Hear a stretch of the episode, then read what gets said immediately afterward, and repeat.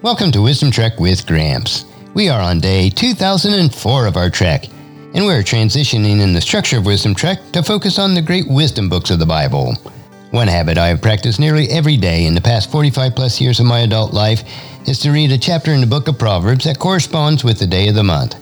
This single habit has been the catalyst for gaining wisdom and creating a living legacy.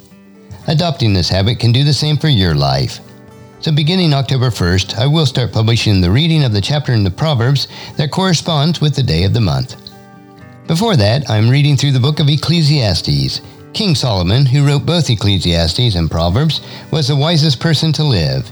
He wrote Ecclesiastes late in life after trying many other paths to wisdom, and then he was brought back to the realization that God's wisdom is the only true wisdom. This realization drives me to seek out God's wisdom each day. Wisdom is the final frontier in gaining true knowledge, so we are on our daily trek to create a legacy of wisdom, to seek out discernment and insights, and to boldly grow where few have chosen to grow before. Today I'll be reading Ecclesiastes chapter 7, which I have titled Wisdom for Life.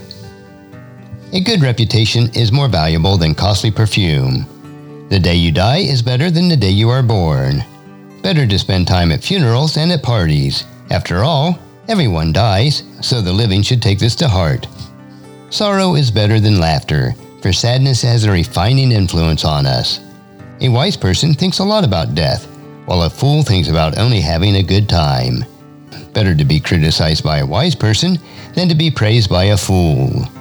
A fool's laughter is quickly gone, like thorns crackling in a fire. This is also meaningless.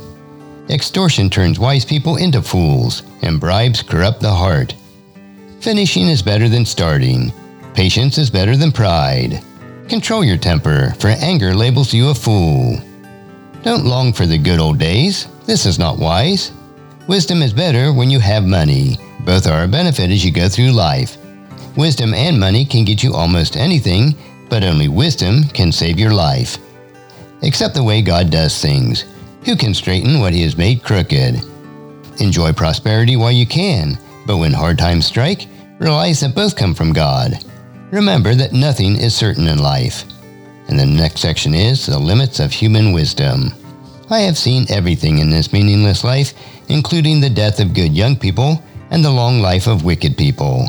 So don't be too good or too wise. Why destroy yourself?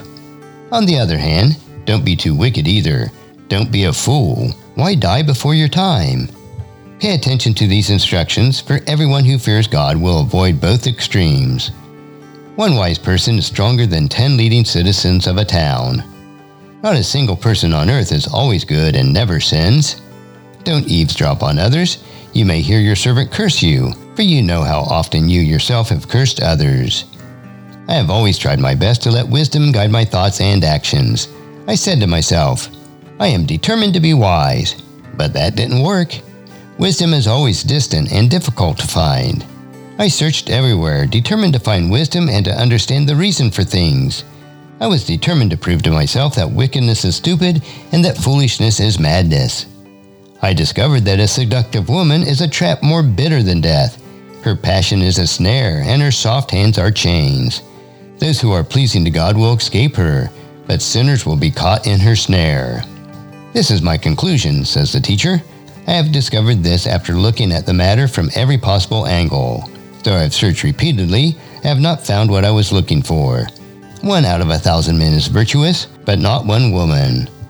But I find this God created people to be virtuous, but they have turned to follow their own downward path. And as you ponder this chapter covering wisdom for life, please encourage your friends and family to join us and to come along with us tomorrow for another day of Wisdom Trek, creating a legacy. And thank you so much for allowing me to be your guide, your mentor, but most importantly, I am your friend as I serve you through the Wisdom Trek podcast and journal each day. And as we take this trek of life together, let us always live abundantly, love unconditionally, listen intentionally, learn continuously, lend to others generously, lead with integrity, and leave a living legacy each day. I am Guthrie Chamberlain reminding you to keep moving forward. Enjoy your journey and create a great day every day. See you next time for more daily wisdom.